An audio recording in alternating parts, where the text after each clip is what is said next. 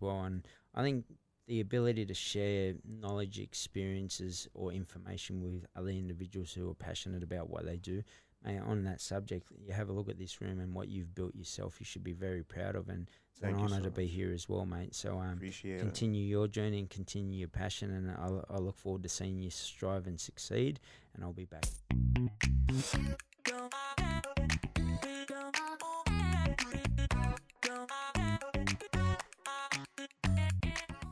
I live. Mr. Jeffrey Morgan, how are you? Good, thanks. All right, so for um, pretty sure a lot of people watching know who uh, who you are, but for those who don't, um, Jeffrey is a lifestyle coach, and he he's worked over the last twenty years, maybe more, uh, to help empower people through sustainable, enjoyable, healthy lifestyle habits and rituals. And uh, what's really inspiring for me is your story and where you came from and how it all started, and the journey that you've you've been through um, to the point that we're at today. And so, um, you know, your accomplishments and the things that you've you've done, all the work that you've done with um, organizations like New South Wales Health, Ministry of Health, New South Wales Education, and the list goes on and on. City of Sydney, the NRL. Um, you, you've done a lot of incredible work, and what I'm interested to know is how did that journey start, and you know, how did you get to this point? I think one of the most important things uh, I recognised was the transition from where I was to where I am now, and the ability of everything that I learned in between, and to be able to then pass that on to any, individual to high Yep. performance their life probably is the best way of putting it. And Yeah, I think to give some sort of perspective and context of the conversation, growing up where I did, it was an area that was notorious for the wrong reasons. Yeah. A lot of drugs, a lot of alcohol, domestic violence. It was a badge of honor to go to jail. Uh, and it was just total war at the time. There was a lot of riots with the police at the time as well.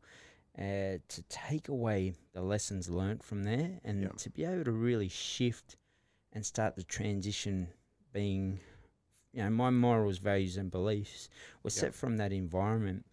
And over a period of time i started to realize hey what i've learned in this environment is actually wrong. Yeah, and as much as i wanted to fit in it wasn't making me happy in life Yeah. yeah i had you know i grew up in a community aboriginal community and Yeah. redfern Eveleigh street redfern was a aboriginal community that was really well known as i said but for me it was great to be connected to culture but what we were doing yeah, as a community and the perception external yeah the internal as such from where we were was that we were destructive towards society and the community. And i think one of the most important things i started to recognize that. Yep. and i think that's where my passion not i think i definitely know that my passion grew from seeing you know the health issues within our community the uncles the aunties the families that were losing members Yeah. way too early uh, and i'll give you a classic example. I went up home which is eight hours out of sydney went to see my mother that was buried um, up home yeah, and I'd noticed my uncles and aunties in the background, and I went up to pay my respect, and I looked and I realised that they had passed on at 39 and 41 respectively, and I think wow. for me to be able to see that probably at about the age of 12 and start to recognise that the behaviours, the habits, the rituals that we had ingrained within ourselves from the morals, values, and beliefs that were formed from within the community, I started to recognise at a very young age that they were destructive not only to ourselves but to the rest of the, you know, the community and, and Australia as such. So I started to transition out of that sort of lifestyle, Yeah. that way of living, to really bring more happiness into my life, based around what my happiness was was actually going to look like. Yeah. Uh, and it must have been hard to recognize that at a young age, um, all the negative, destructive habits that you've learned, because it's it's really easy to pick up things when you're a kid, right, or young. Absolutely. During your formative years, Yeah. that's where everything's developed and formed, and that's then yeah, you're building these neurological pathways that Yeah. create an automated response to a particular situation. You know, Yeah. you you go near um, water and automatically, if you can't swim, you're like, I don't jump in that water because I know I'll drown. Yeah. That's a pathway that's maybe been taught to you by someone of value, and the same principle you know, applied to us within that community. And everyone else external of that was that deep water that was going to get us into trouble. So we stayed within ourselves to feel comfortable. And to be able to change that meant I had to get uncomfortable with being, or get comfortable with, With being, being uncomfortable. And I Yep. think over a period of time, at a very, very young age, I was Yep. able to identify that Yep. and start to say, hey, you know, not really sit there and write it out as such, but be able to perform at a level where I said, I need to change this because I'm not happy. And, and I definitely know those external me weren't happy, but as a collective, we felt that we had the support to continue getting through the struggles that we were. Yep. And was there a moment where the light bulb went off? Like, was there uh, perhaps like an event or something that happened to you one night and you said, you know what, enough is enough. I need to change what I've learned and what I've been conditioned to do. I think what my parents had taught me Yeah. was from a good place. It Yeah. comes from love. And I'll give you a great example of this. In general, your parents will cook from the heart. Yeah. Unless they're a dietitian or a nutritionist, they're not going to cook for your health. Yeah. They're cooking from Yeah. their heart, they're cooking full of love. But sometimes that ends up in a 200 kilo person because they eat son, eat son as an example, Yeah. right? My mum was a classic example of that. Sure. And I think if I kept down that same path, I would end up over 100 kilos and probably 40 kilos overweight with Right. a lot of health issues behind me. Right. And it wasn't because my mum was trying to kill me. She was just doing her best with what she knew. To to her knowledge, yeah. Correct. And the same principle applies to that community.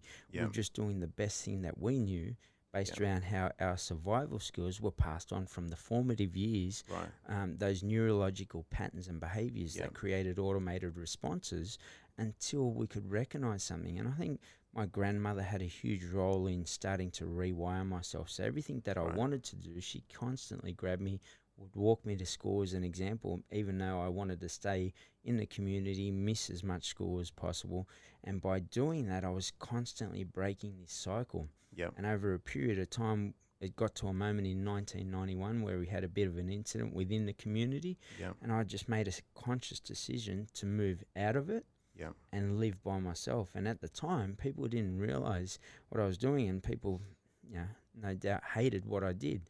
Oh, he's not part of our community anymore, and so forth. He's leaving us behind or Correct. Yeah. And but what they didn't realize was I was just trying to level myself up. right. And at that point in time, they didn't see that. But years later, it allowed other people to then have the belief that what I did, they could do as well because someone had done it from our community. Yeah. And it's, you know, until someone sees what a new uh, pathway for themselves actually looks like, they'll never actually be able to transition into you know, their own happiness, their own clarity around the decisions Yeah. in life that they want to head towards. Sometimes you can get criticized until you prove them wrong, right? A lot of times, if what you're doing is not something that is common or something that makes a lot of people um, comfortable, the natural thing is to get criticized Absolutely. until you prove everyone else or most people that no, you're wrong, I'm right.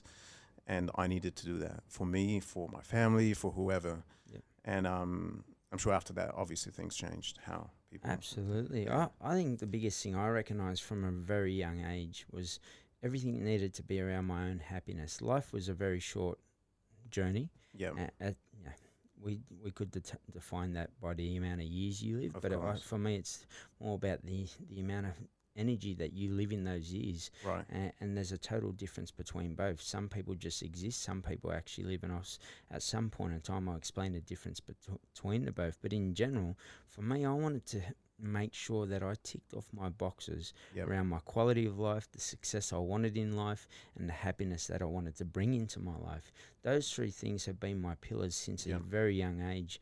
And identifying that early, I then went about making sure that I was doing things that were going to level me up, and in the process, pick and drag everyone up Yeah. on the journey as, as well. And I think over a period of time, people hadn't seen that when I left the community, but over a period of time, they Yep. started to say, hey, we can do it because Jeff's done it. Yeah. And they started to get a belief that they never had before. And then one would come with me and so forth. And the, the, the beauty of it was there was a more, more positive outcome for the whole community because other people started to create um, better actions around their actions. And, and that meant they were happier, they were more successful, their quality of life went through the roof. And you know, for me, that's one of the most important things. We see this massive age uh, discrepancy between age expectancy more so Yep. between Aboriginal and non-Aboriginal people. And one thing I, I keep talking about with the Ministry of Health, New South Wales Health, is don't worry about the age expectancy. Have a look at the quality of life. Yep. My auntie, as an example, had been pushed around in her community in a wheelchair for a long period of time by her partner. Now, that to me is an equality of life. That means that you're depending on somebody else, and that means that your quality of life is then dampened. And to me, that's just existing rather than doing everything that you've wanted to do in your life. And once Yeah. you're in that position, you know, that that becomes a sour and Yeah. and you know, a life that isn't fulfilled around your own happiness. Yeah. And once you're in that position, then it's just a lot of sadness and, and heartache. Yeah, and I guess yeah, the quality of life too comes down to um, you know things like that we take for granted, like your energy level. Right. Absolutely. So it's one thing to exist for 24 hours a day, sleep, go to work, you know, Absolutely. watch whatever your favorite show, but it's another thing to be able to function on a high level of energy and be really highly productive.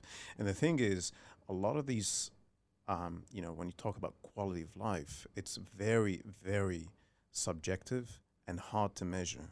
Absolutely. And that's why I guess um, not a lot of people realize.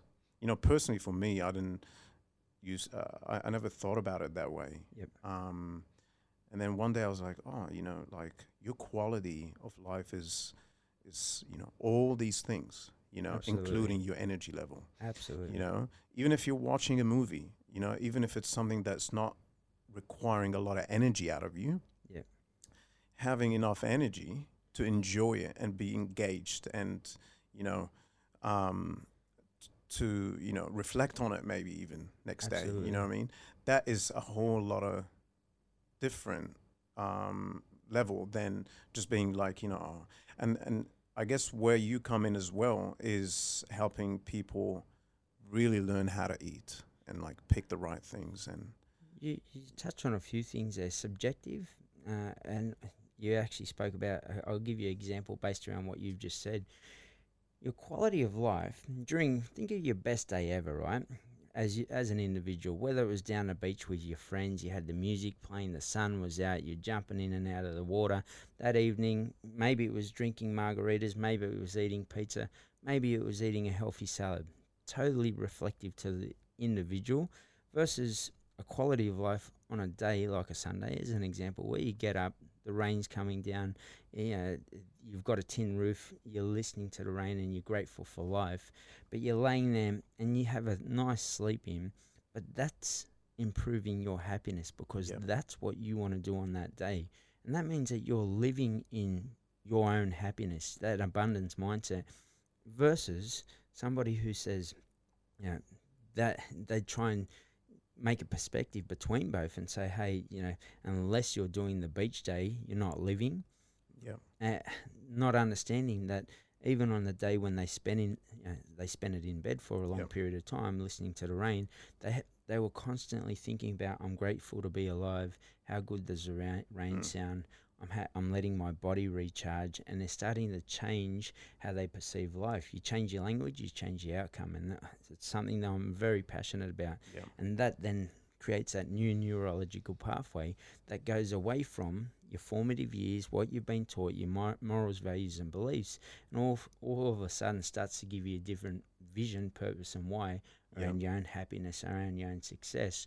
But most importantly, what your perception is of that quality of life. And that's Yeah. where the magic happens because as soon as we get caught up in thinking, hey, I didn't buy a Lamborghini this day or a million dollar house, the sun wasn't out, I weren't drinking those margaritas with my friends at the end of the day, um, I was only laying in bed, all of a sudden you, you've had that different perspective and you've started to say, you know, this isn't as valuable as this. And once you do that, and you get into a position where your best day wasn't as good as your day where you were you know, laying down on Yeah. a Sunday, then you start to obviously look at life as a failure Yeah. uh, rather than, hey, I'm still living in my quality of life and my happiness. Yeah. And it doesn't have to be packed full of action. Yeah, absolutely. Wow. Yeah, I Mm. totally agree. Um, so, if we were to, you know, think about all the different ingredients and the components that you uh, were to put together, if, if let's say I come to you and I say, "Hey, Jeff, I need, I need to be a, a higher performer. I need to, you know, I need to perform better in my life in different aspects, personal, professional, you know." or if a company were to come to you, and I guess maybe these are two different conversations, but how do you break it down? Let's say someone is listening down and saying, "Hey, you know what? I wanna, I wanna, I wanna get up to that level. I wanna, I wanna perform better." Um, what? How would you start, and how would you look at it? Firstly, the individual versus the organization are one and the same. Yeah. And the reason why I say that, if you deal with each individual, you'll get the most out of that individual. And if that individual is in any environment or organization um, or community, as an example, they will thrive. And if we're looking after that individual, we know that we'll high performance the individual, which means we get a better return of investment Right. from that person. For me to do that, I look into what I call their invisible backpack. Nice. So everyone carries an invisible backpack. What you carry in it versus what I carry in it are two totally different things. Everyone's been through some form of trauma in their life, and Mm. as we spoke about before, what did you learn during your formative years? Maybe it was your teacher that said you will never amount to anything. Yep. Maybe it was even your own parents. Someone of value, a partner, had Mm. you know put you down. People carry that for the rest of their life, and until we unpack that, take it out of our brain, put it down on a piece of paper, and then start to look at how we can rewire our Yeah. neurological Mm. responses to what we've been told, we will never allow ourselves to grow and thrive as much as we possibly can. Yep. What we do, if we have one incident and we put that into the backpack, it's not too bad.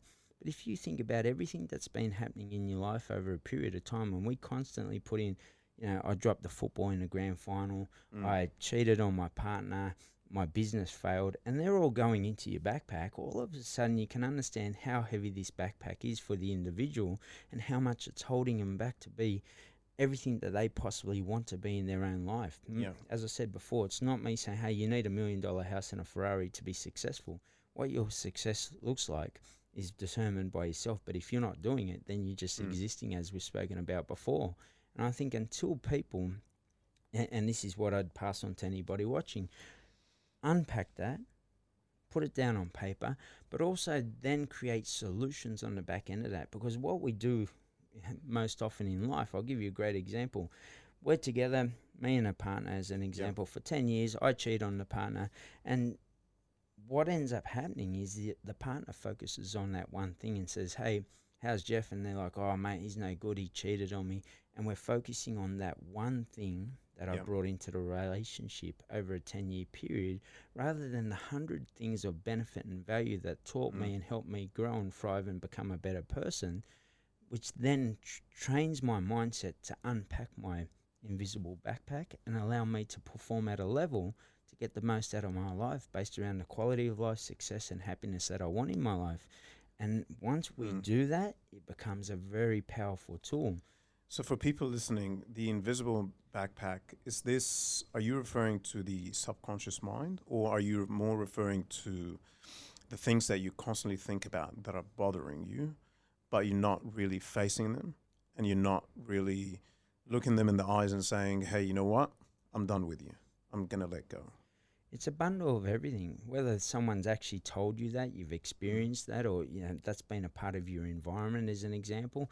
You you you might have been in a situation where you've even gone to a party and someone's been in a bit of a down or a mood, Yeah. and all of a sudden that brings that whole party down.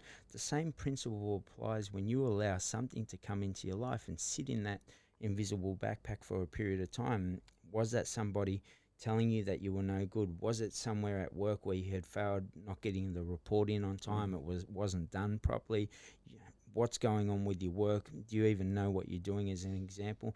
And then you transition from that job to the next job. Yep. I want to ask the individual and anyone that watches this, what do you take? You t- take all the benefit and value that that last organization taught you, Yep. and you go into the next one and you try and high performance yourself to make sure that when you write that report, your boss says, mate, amazing work, great work. And all of a sudden, you've changed that neurological response from the last boss saying you're not good enough, using what he actually taught you, as much as it was, some people might look at it as a mistake. I say change your language to change the outcome, create a lesson. Yep. What lesson did you learn? What benefit and value did you take away from the lesson? And apply at the next moment in your life. And until you unpack that invisible backpack, I can promise you, you're going to weigh yourself down in this thing we call life. And over time, that's going to drown you under the, you know, pretty much under the footpath until you're drowning in your own sorrow and, and hardships. I, li- I like that analogy, invisible pack- backpack. So It's it's to me, I look at it as like all the things that are holding you down, absolutely. pulling you down, all the things that are just um, putting unnecessary pressure Absolutely. and um, just need to be released. And whether it's words, whether it's an action that's happened, whether it's an environment that Yeah. you've grown up in. Look, growing up in Redfern was a harsh environment. It taught me so much value, so much character, and I wouldn't be the person that I am today if I hadn't grown up there. Yeah. Now, being able to educate myself on the flip side of that and put those two together, that's where the power came to allow me to create change around the individual and see exactly where they were. What's in your back backpack? Let's unpack it. Let's have a look at it. And and I'll give you a bit of an example. I know that I've talked to people that have gone through massive trauma Right. through different conversations. I know what type of trauma that is. Yep. They might not know that I know that. They might even know that I know that. But what I try and elicit is them getting the best situation out of that current situation Yep. for the rest of their life. Because if we dwell on it, that'll be our only focus. And once you focus on one thing, what are you doing? You're taking away your potential to move forward around your happiness, clarity of life, ha- um, your success, and and your quality of life. That's where the magic happens. And once you give people the understanding that, look, it doesn't mean that you just brush it aside and say, hey, what was traumatic for yourself, get over it. But what is your best option moving forward? And once we put that down on paper for the individual and they see what their best option is, designed by them, by their own, you know, their life's designed by them, they then start to apply that through actions that we create together. And that allows them to high performance their life, giving them the best outcome in the situation they've been through. yeah. Uh, you look you look at someone who's lost legs as an example. If we said, you know, you've lost your legs, your life's over, um, move on. Mm. It's not a solution. Always find what's the best solution for that individual. And you, you see so many of them say, hey, you know what, I'm going to play wheelchair basketball as an example Right. go on to represent their country, be that resilient, determined, courageous person who steps up and all of a sudden wasn't that person prior to them Mm. being in the situation that they're in. They've looked at what benefit and value can I get out of the rest of my life and how can I use the experience to create the best solution and mm. outcomes moving forward rather than saying, hey, I've got no legs and my life sucks. Yeah. And look, it doesn't mean that they won't have bad days and it doesn't mean that Yeah. they won't cry, but a majority of their life is spent around being as positive as they can and getting their own happiness, quality of life, and, and success. They've by them. maximized their potential in a way. Correct. And their potential, not mine. I'm not saying, Yep. hey, you need to get a Ferrari or you're not successful. A- And they then design that, Yep. and we help them design it. We then make sure that they're ticking boxes off on a regular basis. And I know by doing so, it creates a habit and ritual that becomes a part of their DNA, their software that's planted into their head. And they do that without thinking. Do you find that, um, because I used to think about this a lot, do you find that comparisons, you know, me comparing myself or my life to those around me, Absolutely. do you find that um, to be a major thing that pulls people back? And how do you deal with it? Because it's not, it's not that easy, you know, you know, you've got ton of things around you you know your phone your phone is is is all it is right as soon as you you know use your phone and go on any social media you're bombarded by people Absolutely. doing other things that maybe you want to do, maybe you want to be like them. So, have you integrated that concept of how to not compare yourself or how to deal with that um, in your life so that you can stay focused on what truly makes you happy? Absolutely. And that, that's a great question. I'll take you back to the invisible backpack. Sometimes it's not trauma that you need to unpack, but you un- need to unpack what your own happiness looks like, what your own success looks like, what your own. And I'll keep raving on about this, and Yeah. I'll tell you why at the end of it. The habit and ritual that's formed on the back end of your own happiness, success, and quality of life will then be determined by the actions that you take within your life. Yeah. And if you're doing that on a regular basis, somebody can guide you. We've got great people up Mm. on this wall here. They can guide you, and no doubt for us, similar to my own community back at the start of the conversation, by them seeing the actions that I took, allowed them to understand, hey, we can go into business too. Why can't we do? Why can't we have our own business? Right. And I think the perception was the only way we could make money was the wrong way. Mm. Over time, by doing so myself and other people within the community, started to um, create neurological pathways that allowed others others to see beyond what they'd been taught in their formative years. And the same principle applies to anybody else out there. When you make the focus about trying to be like somebody else, you'll never be everything that you can be for yourself. Yep. And I think once you focus on being all that you can be around your own success, around your own quality of life, and uh, around your own happiness, the only thing that's going to happen in your life is that you're going to add layers on a constant basis that allow you to live every bit of life on your terms around your own happiness and and Yeah. that's where the magic happens. Too many people get caught up in a, a position where they try and be like somebody else or they're trying to please somebody mm-hmm. else and and a, a great example is your partner. A lot of people in life they'll meet a partner and that they're like i hope my partner makes me the biggest thing I, I find is if you both come in happy and you can add an extra layer to It that multiplies. individual, it just multiplies. And then it's almost this abundance or growth mindset together that allows you to grow and both be very happy and be- very content in the relationship. When you get into a relationship, it's like a pool, right? Mm. You take out chlorine, it turns toxic and green. And the same principle applies. If your partner then goes through a layer on a negative, Yep. it then takes that and turns it toxic. Now, if they do that again, you know, whether it's something they've been taught or told, and they start to, where were you today as an example, jealousy is the example. Um, let me check your phone. It's starting to become toxic, right? Mm. Where were you today? Checking your clothes. That's not. That's an unhealthy environment, and that Mm. pool's starting to turn green. Is the example. Once you're able to bring in um, somebody who is a nice, uh, you, you you merge and, and you the infusion brings nothing but happiness and only add layers to that positivity that I've spoken about. I can guarantee that everyone will want to come and swim in that Mm. pool because not only is it sparkling clean, but out around the outside, let's say it was you know, margaritas that you do want to drink, you're in a house that you like, you've got the car that you want, your family's there as an example, maybe you've got kids together. You can see how much happiness, if Yeah. that's the person's happiness, will be in that those two individuals' lives. And I think that's where the magic happens Yeah. when people focus on improving themselves. Then Yeah. the rest will you'll just bring everybody with you on Well, that journey. Yeah, I mean, no one walks into any type of relationship. Mm. I don't. It doesn't matter what it is, like business, love, whatever.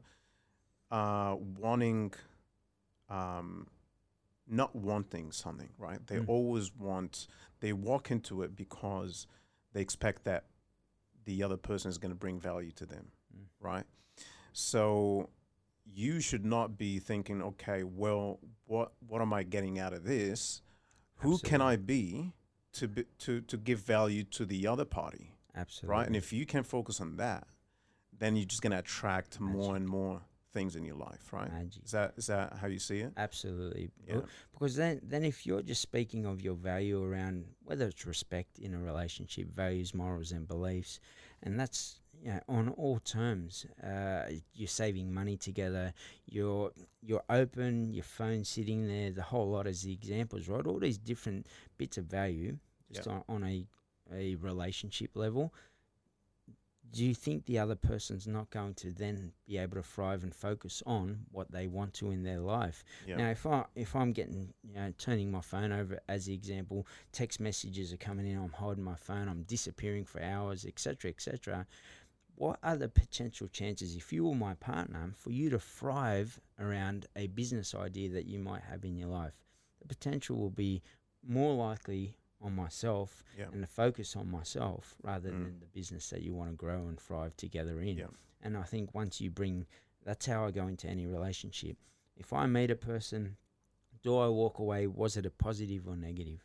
And I look at the situation. Look, if something's just happened in in somebody's life, I understand that if they've had a breakup, Yeah. uh, death in the family, of course they're going to be in a down state. But if I meet them in an environment where they're thriving, they're happy, and whatever else, I know that that person is somebody that I want to be around again. Then I look at what benefit and value did I pass on to that individual. And I can guarantee when you do that without expectation, it'll come back to you in abundance. Yep. Uh, because the person then says, hey, I, this person trusts me. And you know what? I trust that person as well. And I'll share the knowledge and information to empower that person to be everything they want to be. Right. And for me, I come into, as an example, come into yourself. I don't go, what can I take away from him, but what can I share with him to improve his life? And no doubt it just happens organically through conversation that allows you to say, hey, that's a great idea. And what I could do is apply that to my business, my relationship, my sporting team, or whatever it is that I'm taking into to allow me to be everything that I've ever wanted to be. Yeah. So I want to talk about habits. Mm. So habits are pretty tricky for me. Um, you know, there are a lot of books on habits. There are a lot of people that talk about habits. And, Definitely. you know, how to, you know, they always say if you do something for 21 days, it's just going to become a habit for the rest of your life. Absolutely. Um, I've done things for 30 days and didn't stick. I love it. so Love my, honesty. Yeah. So my perspective on habits is that um, it's something that probably needs your attention and awareness and your energy to constantly keep instilling them. Absolutely. And um, you know, I've struggled with certain things like like simplest things like eating clean, Absolutely. you know, having a clean Right. diet. Great example. Um, I love food, and I know everyone does. Like I love food so much, and one of the and one of the things that um, that I tend to do or used to do is um, overeating. Like I would Wow. eat in one meal or one session, like when I sit and have food for dinner, Wow. too much. But I was fortunate that my body um, kind of burns fast, so it never really shown. But I wasn't healthy Yeah, yeah. Because I was eating way more than my body should Absolutely. have, right? And at times I was able to, excuse me, to not um, overeat, but it kept it kept going back and forth. You know what I mean? Yeah. And um, over the last two three years, I was able to have a a much more proper diet. But my question is for people who, including myself, who struggle with maintaining the right habit. How do you go about that? I think one you hit the nail on the head right at the end, and a lot of the times we have this mindset that if we fail once, we fail altogether. Yeah. And if we get into anything and we make a commitment to that for the rest of our life, we're going to accept that it's never always going to work out right. And whether Yeah. let's like, look at the rail system within Sydney as an example. Yeah. No train, no matter how professional state rail would try and be, Yeah. as the example, will ever always arrive on time. And we've got to understand that that's just reality. Whether someone's held that up at a platform, whether they've had a passenger who maybe had a heart attack on a train and then was like, Mm. why isn't the train here on time? Yeah. As the example, and we beat ourselves up in life when a habit has one failure. Right. And we say, oh, you know what? I've eaten a chocolate cake today and I'm on clean eating. Why not find a balanced lifestyle that you can do for the rest of your life where some cake, some pizza, some ice cream, even as a nutritionist and personal trainer for a long time, um, I would pass on to my clients, and that created a mindset that they were on a journey, Yeah. a marathon, not a sprint, about learning what best work for them. And sometimes what we feel works best for us, i.e., State Rail says, hey, we're going to put a timetable out and this is what best works for us. We know by running these regular times, no trains will come together. Yeah. There's good spacing between those trains, everyone's safe. Yeah. But what happens? Someone has a heart attack, all of a sudden there's chaos, everyone's Yeah. back behind. And the same principle applies in your life. We have one moment and we put ourselves back and we, Yeah. we start to put ourselves down, but we don't accept that it's just part of the journey. And I think the biggest thing for anything or anyone that's watching this is create your own habit, stick with the journey, understand that failures are part of the journey, Yeah. and change your language to Yeah. change the outcome. I only say failures or mistakes for the people out there who use that language. For me, what was the lesson out of your perceived failure or mistake that you learned to make you better next time you got to that roundabout to Yeah. allow you to exit um, in a neurological way? And what I mean by that, same thing. Your formative years, you learn that Santa Claus is real, and Yep. over a period of time, you're able to rewire yourself to Mm. understand that that was just a figment that your parents had put into your brain.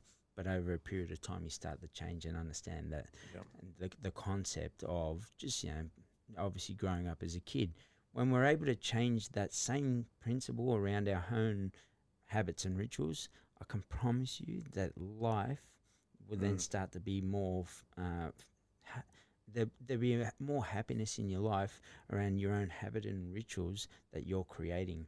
But do yourself a favor, write them down. What do you want to do? Is it eat clean? Is it live a healthy life lifestyle? Is it create a business that you know brings in whatever it is for yourself, enough income or millions of dollars for Yeah. yourself as the example? And at that point in time, understand that it's not you know you open up a shop as an example just down the road here in a major part of Sydney and it's not successful on your first day, you've got to understand that people don't might not even know that your shop exists, even though you've got the best product in that shop. Over a period of time, by allowing people to know that that's there, they then create a habit and ritual by coming back to that shop on a regular basis. Patience.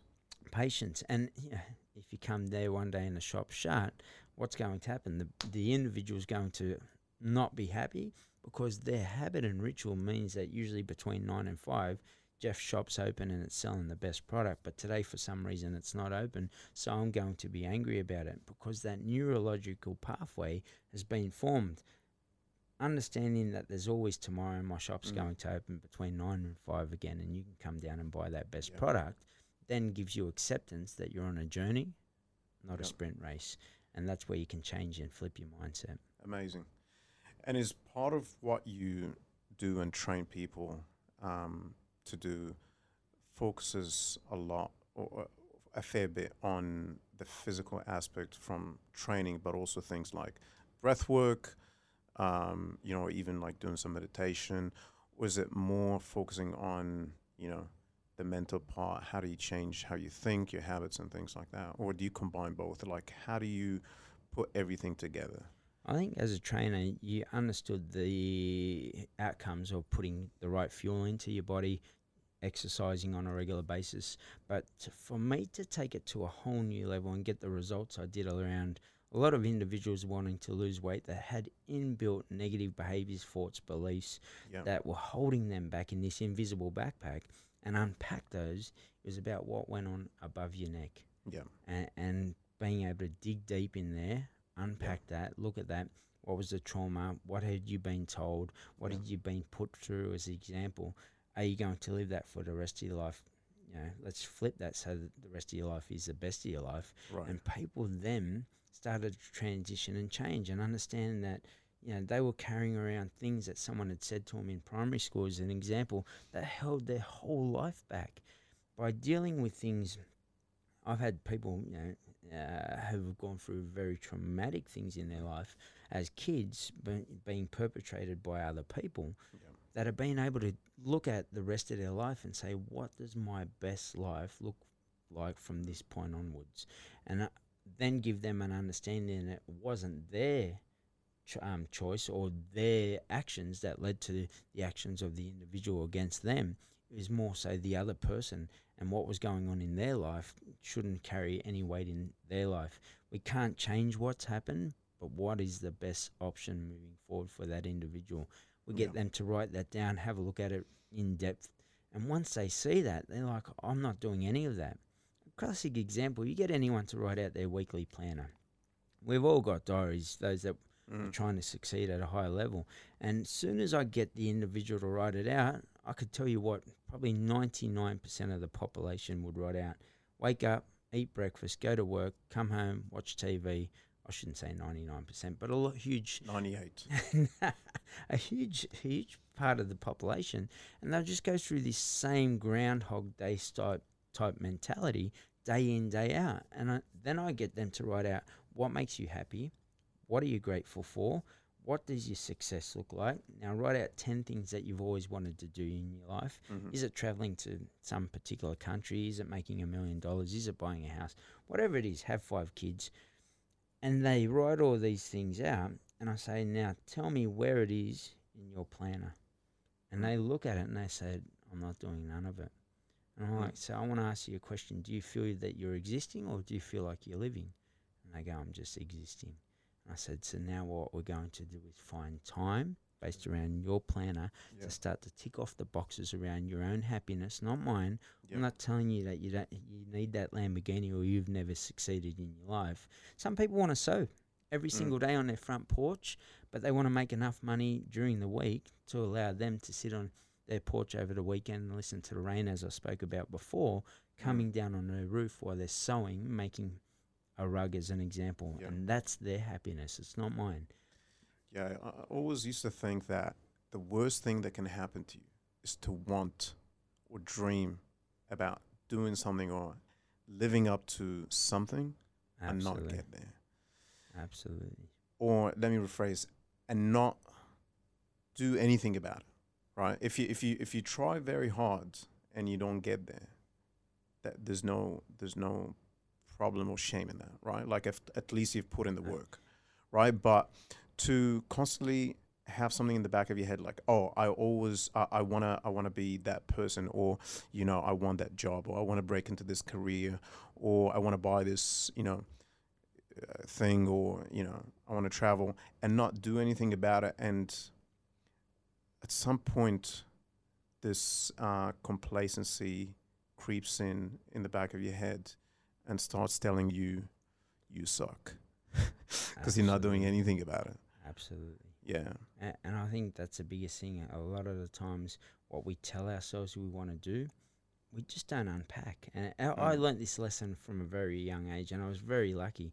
They said you've got great knowledge based around where you've grown up, and if you were to empower other young kids to make better choices, a lot of young kids will be able to transition a lot quicker out of you Yeah. know getting themselves in trouble to being something of a productive member of the community. And I think for me to be able to do that, I had to understand that you have to identify what you want to change, yeah where you want to head, and how that change is going to occur. And until you do that, you're always going to be stuck in the rut of what you've Mm. just spoken about. And unfortunately, a lot of people think about what they want to do. There was a study once done. Yeah I remember reading this as a kid. What did you regret most in your life? And it was asked in an old nursing home. And the answer to it wasn't like "Oh, my business failed. Oh yeah, I crashed my Porsche. Yep. It wasn't anything of I cheated on my partner. Whatever it was, right? It was nothing of that nature. It was everything about I always wanted to go to Yep. Santorini. I always wanted to do X, Y, and Z. And that's the biggest thing I'd pass on to anybody that watches this. If you don't have a list of 10 things that you've always wanted to do, call it a bucket list, call it anything that you want to call it. And you're not ticking boxes off on a daily basis that allow you to head in the direction of those 10 things on the back end of does it make me happy? Is it what my success looks like? Is it within the realms of my own gratitude and what I'm grateful for in my life? My question to you is Are you existing Mm. or are you living? Are you ticking off boxes around that happiness, success, and quality of life that you want as Yeah. an individual? is 10 things too much? A lot of people say just focus on three or four or five things. Correct. Are you a fan of like just limiting them to a practical number and what is that number? Or is 10 a, like a good number? Uh, the way I broke that down is a beautiful question to ask because same if we break ourselves up into 10 different components we're giving 10% to each of those things right, Right. as an example now for me as a, an, an individual by having my weekly slash daily planner i'm able to put those 10 things into that planner but be on a regular basis ticking off those boxes by dedicating two hours Yeah. uh, and I, we spoke about this before the podcast. I had a mindset and well-being series where I spoke to an individual in front of the group, and we were breaking it down, and it's all positive conversation. And we got to a point where we said, you know, she's like, I don't. I've always wanted to start a business, but I just don't have the time to. Right. I said, Do you travel to work via a car? And she goes, I actually travel by train. And I said, How f- how long is the train ride? She goes, Two hours one way, two hours back. And I'm like, Oh, yes. So what do you do on the train? She's like, I look out the window and enjoy the view. And I said, That's great. What about if you use that time, two hours, pulled out your laptop, started to create your business?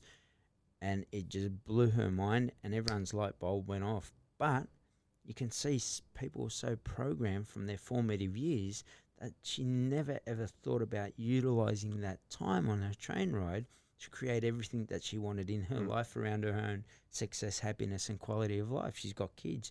That abundance about creating her success based around her as an individual, she's now well on her way to creating a business that allows her to live a better quality of life, leave something behind for her kids. She feels happy and content. Her gratitude's there, and all of a sudden, Yeah. all these you know, posi- boxes of positivity are being ticked off on a regular basis. To do so and take you back to your question, dedicate some time in your daily slash weekly planner on a regular basis around those 10 things. And that becomes a part of your 100% for the week, Mm. 100% of your passion, not your workload. Change your language to Yep. change your outcome. Change it around your passion Yep. and what makes you happy, what makes you successful. Sorry, Yep. what makes you successful around how you perceive that Sure. to improve your quality of life. And I promise you, you'll flip, you'll flip your whole life um, 360. I'm a big believer. Yeah. Totally. So, um, what what what would you say to people who are startup founders or people who work in bigger organizations and lead teams? Um, you know, I know part of what you've been doing is train, um, you know, leaders in different organizations and and do trainings for um, corporations and businesses. So, what would you say like are the top three things I need to focus on to improve the f- performance of my team or my organization from a human resources perspective? Absolutely. I'd say first thing, be present. Um, first and foremost, and the reason why I say be present, by listening, you'll understand what's actually going on in your environment. To be able to create change, you need to know what your environment's actually what's happening in your environment. I.e., if you're at war and bullets are flying by yourself and you have no awareness, and you stick your head up and start running, more than Yeah. likely you're going to be hit by a bullet. Being present and listening to your workers who have something new in their invisible backpack, you're able to help that individual take that out of their backpack and start to deal with it. Secondly, deal with the individual and get them to write out exactly what their happiness, success, and quality of life looks like and unpack the invisible backpack. If you don't do that, you're going Yep. to get a person who shows up to work. They've got great intent. They've got every bit of intent Mm. possible. Now, let's give an extra layer of perspective to this. If I train that person on a regular basis and I feed them the right foods, I can guarantee they're going to show up at work ready to go, fueled like a Mm. Ferrari, ready to go at full pace down the street, right? Yeah. Because they're high performing, performancing their body Yeah. on an individual level. If we allow their invisible backpack to then hold them back, it's like anything. Try and run down the street with a 20 kilo plate in your Mm. backpack on a 5K run and see how you go with that. Yep. And that's what we're doing to workers. We're sending them in with all this trauma. And as much as they've got great intent for the organization brand or you know, Mm. company that they're working for, they've still got this stress going on in the background. And you've got to understand if stress in the background, we're splitting this individual's potential up into 50 50. Mm. And they've got 100% commitment to the company, but 50% energy to give to that company. And that means that they need to change and rewire themselves um, by unpacking that Mm. invisible backpack and dealing with that trauma. As a leader and individual, it's your duty Mm. to then look after your team and make sure as you run across that war field that you're telling everybody to duck and get everything that they possibly can and move in a, a strong fashion together as a unit to get the most out of one another. Yeah. Does that make sense? Yeah. Yeah. And then lastly, change your language to change the outcome. Yeah. You will never get performance. And always, when I say change your language to change the outcome, what is the benefit and value of a situation, even if it's perceived as a negative, a failure, a Mhm. mistake? What was the lesson and benefit you got out of it? Was it a positive or negative? And then create solutions moving forward. So when you come back to that same situation and you're on that warfield and you know that you get to this hill, but if we come down here, this embankment, we're going to be safe and covered and we can go around the side and flank them. You've learned a lesson that's improved your outcome, if that makes sense. And, and that's the biggest thing. We often focus so much on the solution. You know, this individual's causing so much drama that that then becomes the focus and there is no Yeah. solution on the flip side. Oh. Uh, and that's a big, I think one of, and that comes from a lot of life. People watching, you know, soapies, I was about Yeah. to name a couple, but look, people get caught up Mm. in the drama of a situation and the neurological pathways get formed around gossip being a part of their DNA, their software, their lifestyle. And until we change that and we start to look at something different around productivity and proactive nature of being in that workforce, we'll never change that individual. And that means taking you back to step two and unpacking what that Mhm. individual's DNA slash software is actually built into Mm. their brain to allow them to create a new neurological pathway that creates more positivity, positive outcomes in their life. Yeah, I think you touched on something really powerful, which is um, understanding what makes them tick. You know, I've I used to work for companies and I had jobs that I I hated Absolutely. and I just I wasn't productive. You know, whichever way I was good at what I did in a way, I knew what I was doing, but I wasn't as productive as I should have. And um, you know, it goes without a saying, if you love what you do, you're going to be very productive, right? So it's about how Absolutely. you, as a manager, as a founder, as a business leader, how do you find um, the right people for the right job, but also how do you reposition things sometimes to get um, people to to do the things that makes them tick. I think the biggest thing is finding people who have passion for your industry. That's the Yeah. first thing. You touch on something. If I don't, if I don't go for a particular team, and you tell me to come down and watch two other teams that aren't of interest to, to myself, we'll watch the game. But my Yeah. drive and passion for that team isn't there. As the example, the same principle applies to you know. You could be in an environment where your wife is there, Yeah, versus people who just have no value to yourself on a excuse the language a wife or a relationship level now two totally different actions or reactions Mhm. will be made from that whole situation i think until people realize that they've got to make sure that they're hiring somebody who's passionate about it rather than somebody who's just coming f- coming in to make some money and pay the bills because most people will do exactly that. They'll just do what they need to do Mm. to get through Monday to Friday to pay their bills on the back end of that week. And then yeah, you'll find that's where the angst comes in because as soon as one thing happens, they put it in their invisible backpack.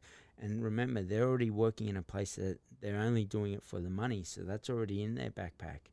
And then they're starting to load it up even more. Now, so and so's told me that I'm no good. Someone's been drinking out Mm. of my cup at work. Another one, and all of a sudden, you can see the the angst, the anger, the Yeah. stress. I've had people say, "Oh, mate, I get anxiety going into work. I have to pump myself up." yeah, I'm Yeah. like, is this a world title fight you're going in for? And literally, this is where people are at. They're having world title Yep. fights to get in their car and drive to their work. And I think find your passion, whether that's you as an individual going into Mm. work for somebody, what do you like to do? Go into it. Uh, i.e., you could say to me, hey, Jeff, if you, I'll pay you $12,000 to be our accountant. I'm not cool with. I, I'm not a fan of mass or sitting there on a regular Mm. basis and doing numbers. It just wouldn't work for myself. And as much as you say 12 grand per week, I'm just not interested in the job because Yep. that's not ticking a box around my quality of life, How my much? happiness. How much? If I say It- hundred grand. No, it would, it would not interest Thank me. Thank you. Exactly. A- You've got to hit that point where no kind of money Absolutely. would pay me enough to do something I don't like. And that's that's a great way of putting it because straight away you can then see that isn't your passion. Yeah. And if you can, yeah, another example is some people love being with kids and they go Yeah. into childcare. They're not making millions of dollars, I can guarantee that. But I can guarantee that they're happy as hell every time they leave their work or every time they go to go into work, knowing that little Johnny's going to be better because of the interactions that they're having, because that's their passion and that's where the magic happens. And that would be something I'd pass on to any organization, any leader that's looking to employ somebody. Mm. Ask them what they're passionate about and hundred finding out whether it's going to align with Yeah. what your organization's values um, are. And at that point in time, Yeah. you'll have your answer right at that. You Yeah. don't probably didn't need to ask any other questions other than the fact that are they ready to start and you know dig into what their habits and rituals actually are. And Yeah. if you, their passion is in that industry, you can help them with their habits Mm. and rituals.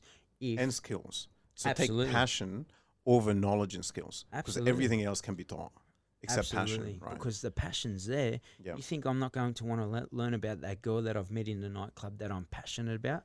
Wow, she's Mm. gorgeous. And she says, Hey, give me a call. Here's my number. Do you think I'm not going to want to learn everything I possibly can to be a part of that p- individual's life? And the same principle applies when you go into an organization Yeah. because you're so passionate about childcare that you'll say, Hey, so what do we do when parents come in and first bring their child in? X, Y, and Z. And guess what happens? That neurological pathway is built into that brain and it forms something of a, uh, more almost a vault as such. It forms a little pattern of behavior that sits in Yeah. your vault that you go back to because your passion was behind Right. it. And you'll never forget that. yeah. The difference, in my opinion, the difference between winning businesses and those that don't win is whether the people are passionate about what they do. Because if you're if you get paid, and I'm kind of summarizing what you just said, if you get paid enough, if if you do enough to just get paid, you're not gonna be um, pouring your creativity, your Absolutely. you know all the great ideas, all the you know staying up a little bit uh, later than you should to you know all these inches make a huge difference and if you're passionate you're just going to do all these things without thinking right so if your organization is your people are not passionate and they're in the wrong places that's that's definitely a recipe for not being successful Absolutely. I call Um, it perception correction. Perception correction. And what that means is we often, from a young age, we go to school, we come out of school, what do we do? We go straight into work, right? Let's find a job that will pay the bills as Yeah. such. I've gone from being 18 into looking after myself. Maybe, maybe I want to move into my own place and I'll take whatever job comes at me. Mm. And then that becomes a perception that that's what I need to do. I just need to find a job to pay the bills. They don't teach you to follow your passion. Mm. And I think one of the most important things, some people say, I want to become a singer, and people go, I don't do that, it pays nothing, right? But if that per- person was, let's say it was, I'll try and use a good, great example. um, pick a singer of your choice, Beyonce, right? Let's say it was Beyonce, and you told this kid coming out of school you'll never amount to anything, but she believed in herself. Her voice was gorgeous. She'd been growing up singing. She'd won all these pageants, but you didn't know Mm. that, and you were the teacher and saying, "Oh, it'll never take you anywhere, love." Beyonce might say, "Yeah, you're right," and walk away from what was her passion. And ultimately, we would have never heard her beautiful voice. And for us, I think that's the biggest thing. Follow your passion, and I promise you, you'll follow your happiness. Yeah, and, and just to add to that, um, you got to also be realistic. And Absolutely. most people are not just passionate about one thing. There's not like there's certain people that are born knowing or being passionate about one thing, right? Absolutely. But then most people have interests and passions in different things. So let's say I wanted, I felt like since I was a kid, I wanted to be a uh, a basketball player. Yep. Right. Let's just be realistic. I'm not tall enough. Yep. To to make it to the NBA. Right. But you could be an analyst, right? Absolutely. or you could look at other things. So it, Love it. so it's not like that you have to this one thing. You know, there's Absolutely. a lot of things that you find interest and you know passion in. Absolutely. Um, And it's a great analogy with the analyst because you buy a car, you could put tinted windows in, you could you could put Yeah. mag wheels on it, you can put shiny lights on your dash these days. yeah, Don't get caught up in believing just because you weren't tall enough to make the NBA that there isn't so many other pathways Yeah. in and around that that could still fulfill your passion of happiness. right. And once we identify what that is for Yeah. yourself, you can then still head down the path of Yeah. basketball, but just in a different, you know, Yeah. obviously in a different lane. Amazing. So uh, before we wrap up, if anyone wants to find you, work with you, um, get your advice, if it's a company, if it's an individual, how do they find you? Is it is, is the best way on Instagram, your website? Probably my website, Yep. um, www.jeffreymorgan, J E F F R E Y, Morgan, M O R G A N dot com dot au. Uh, get in contact. I I love what I do, and I'm Yeah. passionate about what I do. I'm ticking boxes around my own happiness, and that means that I'm trying to high performance ev- any individual I come across in their life based around what their success, their Yeah. happiness, and their quality of life looks like. And whether that's an organization and I go in and deal with the individual, we deal with organizations that have 3,000, 22,000 members in one of those, and we're dealing with each individual to allow them to see with total clarity around the happiness that they want to live in their life so they're not existing and they're actually living. Amazing. I love it. Thank you so much. It's been an honor and a pleasure to uh, talk to you.